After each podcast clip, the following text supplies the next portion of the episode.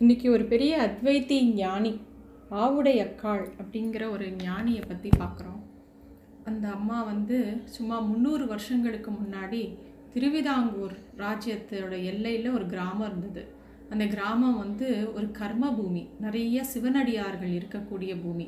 அந்த அந்த ஊர் பேர் சிவன் கோட்டைன்னே இருந்தது.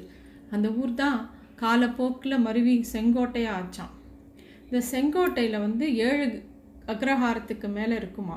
அந்த ஏழு அக்ரஹாரத்தில் ஆற்றல் ஆட் ஆற்றங்கரையை ஒட்டி ஒரு அக்ரஹாரம். அங்கே வந்து பிறந்தவங்க தான் இந்த ஆவுடை அக்கா. இவங்களை ஆவுடை அக்கான்னு இல்லை ஆவுடை அம்மாங்கிறவங்கள போ காலப்போக்கில் ஆவுடை அக்கான்னு எல்லாரும் கூப்பிட்டாங்க. அவங்க வந்து ஒரு பிராமண குடும்பத்தில் பிறக்கிறாங்க. சின்ன வயசுலேயே ரொம்ப செல்லமாக வளர்ந்த குழந்த. அந்த குழந்தைக்கு பால்ய விவாகம் பண்ணி வைக்கிறாங்க.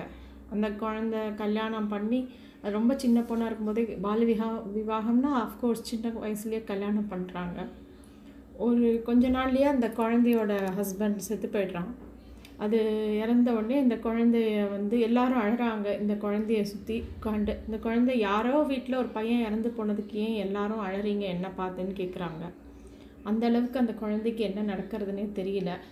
ஆனால் ஆவுடைய அக்காளோட அம்மா வந்து அந்த குழந்தைக்கு எந்த ஒரு கோலமும் பண்ணாமல் அதாவது அந்த காலத்தில் கைம்பெண்ணாக மாறினா என்னெல்லாம் கோலம் பண்ணுவாங்களோ அதெல்லாம் பண்ணக்கூடாதுன்னு சொல்லி பிடிவாதமாக இருந்து அந்த குழந்தைக்கு நிறைய கல்வி அறிவை கொடுக்குறாங்க. ஆனால் அதுவும் மீறி அந்த பொண்ணு கொஞ்சம் பெருசானவொடனே எல்லாரும் அந்த அக்ரஹாரத்தில் இருக்கிறவங்க எல்லாரும் ஃபோர்ஸ் பண்ணி அந்த பொண்ணை வந்து ஆலங்கோலமாக பண்ணிடுறாங்க. ஒரு கைம்பெண் எப்படி இருக்கணுமோ அந்த மாதிரி ஒரு ட்ரெஸ் கோடுக்கு அந்த பொண்ணை கொண்டு வந்துடுறாங்க. அந்த பொண்ணு ரொம்ப டிப்ரெஸ்டாக இருக்கா? அப்படி இருக்கும்போது ஊரே கோலாகலமாக இருக்கும்போது அவங்க வீடு மட்டும் ரொம்ப சோகமாக இருக்குது ஊரே ஏன் கோலாகலமாக இருக்குன்னா அன்னைக்கு அந்த ஊரில் வந்து திருவிசைநல்லூர்லேருந்து ஸ்ரீ ஐயாவாள் அப்படிங்கிற மகா ஞானி ஒருத்தர் அந்த ஊரில் வந்து தன்னோட சிஷ்யர்களோடு வரார். அவர் ஒவ்வொரு வீடாக நின்று பஜனை பாடி உஞ்சி விருத்தி எடுத்துகிட்டே வரார்.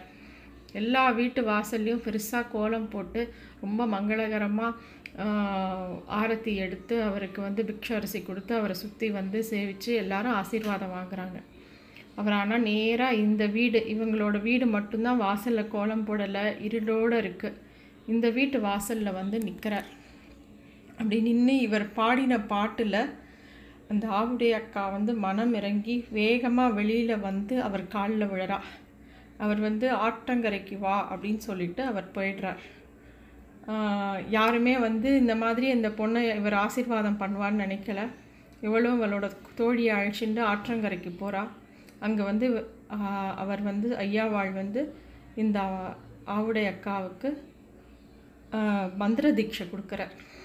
அதிலிருந்து அந்த ஆவுடை அக்காவுக்கு ஒரு நல்ல பணியும் கொடுக்குறார். அதாவது ஊர் ஊராக போய் திவ்ய தேசங்கள் அதாவது சிவன் கோவில்கள் எல்லா கோவிலுக்கும் போயிட்டு எல்லா நிறைய பாடல்கள் இயற்றவும் பகவானை பக்தி பண்ணவும் அவருக்கு அவளுக்கு சொல்லித்தரார் அதே மாதிரி அவருக்கு பெரிய தீட்சையும் மந்திர தீட்சையும் தரார். அதிலிருந்து ஆவுடை அக்காவோட இதுவே மாறிடுறது. அன்னிலேருந்து அவள் கவி பாட ஆரம்பிச்சுட்றா. நிறைய அதாவது ஆவுடை அக்காவோட பாடல்கள் வந்து பெரிய பெரிய தத்துவ ஞானத்தை வந்து ரொம்ப சிம்பிள் லாங்குவேஜில் ரொம்ப எளிமையான லாங்குவேஜில் வந்து எழுதியிருக்கான் இந்த ஆவடி அக்காளோட பாட்டை வந்து ரமண மகரிஷி நிறைய இடத்துல கோட் பண்ணுறார் அவள் அம்மாவே சின்ன வயசில் அவர் சின்ன பையனாக இருக்கும்போது அவள் அம்மா அடிக்கடி பாடுவாராம் இந்த ஆவுடை அக்காள் பாட்டை. அதை அதை விட இன்னும் இன்னொரு முக்கியமான செய்தி என்னென்னா பாரதியாருக்கு வந்து ஆவுடை அக்காளை ரொம்ப பிடிக்குமா நிறைய பாட்டு பாரதியார் வந்து ஆவுடை அக்காளோட பாட்டோட இன்ஸ்பிரேஷனில் தான் எழுதியிருக்காராம். ஆவுடை அக்காலோட அத்வைத்த மெக்ஞான ஆண்டி என்ற ஒரு பாட்டு இருக்குது அதில் வந்து கட கடத்தை இடித்தால் தாண்டி கடம் ஆகாசம் ஆகும் என்றானடி. புறத்தை இடித்தால் தாண்டி பரிபூரணமாகும் என்றானடி அப்படின்னு அவங்க வந்து அந்த மாதிரி எழுதியிருக்காங்க. அதே ஸ்டைலில் தான் பாரதியார் வந்து நந்தவளி நந்தவனத்தில் ஒரு ஆண்டி பாட்டை எழுதியிருக்காருன்னு சொல்கிறாங்க ஆவுடை அக்காள் வந்து பகவத்கீதையை கூட எளிமையாக பாடியிருக்காங்க. அதுவும் அவ அவங்க அவரோ அவங்களோட குரு பக்தியை பற்றி பேசும்போது அந்த மந்திர தீட்சை அவ அவங்க குரு கிட்டேருந்து பெ வாங்கிட்டாங்க இல்லையா? அதாவது அவள் வந்து ரொம்ப இந்த வாழ்க்கையே தொலைஞ்சு போச்சுங்கிற இருக்கிற நிலமையில வந்து அவங்க குரு வந்து அந்த ஐயா ஸ்ரீ ஐயாவாள் வந்து அவருக்கு ஆசீர்வாதம் பண்ணதை இப்படி எக்ஸ்பிளைன் பண்ணியிருக்காங்க. ஐயா ஞானம் வந்த மாத்திரத்தில் தேகம் இழ வேண்டாமோ? தேகமிருந்து உழவு சொல்லும் நீ தேசிகரே. அம்மா ஞானம் வந்த மாத்திரத்தில் தேகம் விழுமானால் அக்ஞான ஜனங்களுக்கு யாராலே விமோச்சனமாம் என்று கேட்கிறார் அப்படிங்கிறார்கள். அதாவது இவங்க வந்து நிறையா ரொம்ப கஷ்டமான ஃபிலாசபியை ரொம்ப சிம்பிள் சிம்பிள் லாங்குவேஜில் எல்லாரும் ஒரு கும்மி பாட்டாக பாடுற அளவுக்கு அப்படியே அந்த அத்வைத சித்தாந்தத்தை ரொம்ப சிம்பிளாக எளிமைப்படுத்தி கொடுத்துருக்காங்க. இப்படிப்பட்ட ஆவுடை அக்காள் வந்து ஊர் ஊராக பல இடங்களுக்கு போய் பாடி ந- இவங்க வந்து ஒரு பிராமண பெண்மணியாக இருந்தாலும் அவங்க நிறைய இடத்துல ஜாதி பேதம் இல்லாமல் நிறையா இடங்களுக்கு போயிருப்பாங்கன்னு நினைக்கிறோம். ஏன்னா இவங்களை பற்றி நிறைய ரிசர்ச் பண்ணாலும் எழுதினவங்க எழுதியிருக்காங்க. நிறைய இடத்துல வந்து உணவு வாங்கி சாப்பிட்ருப்பாங்க ஏ ஜாதி பேதம் சொல்கிற இடத்துலையோ எச்சில்னு சொல்கிற இடத்துலையோ அதை எதிர்த்து ஒரு பாட்டு எழுதியிருக்காங்க. பராபர கண்ணின்னு ஒரு பாட்டில் வந்து எச்சில் எச்சில் என்று புலம்புகிறாய் மானுடர் மானுடர்கள் எச்சில் இல்லாத இடமில்லை.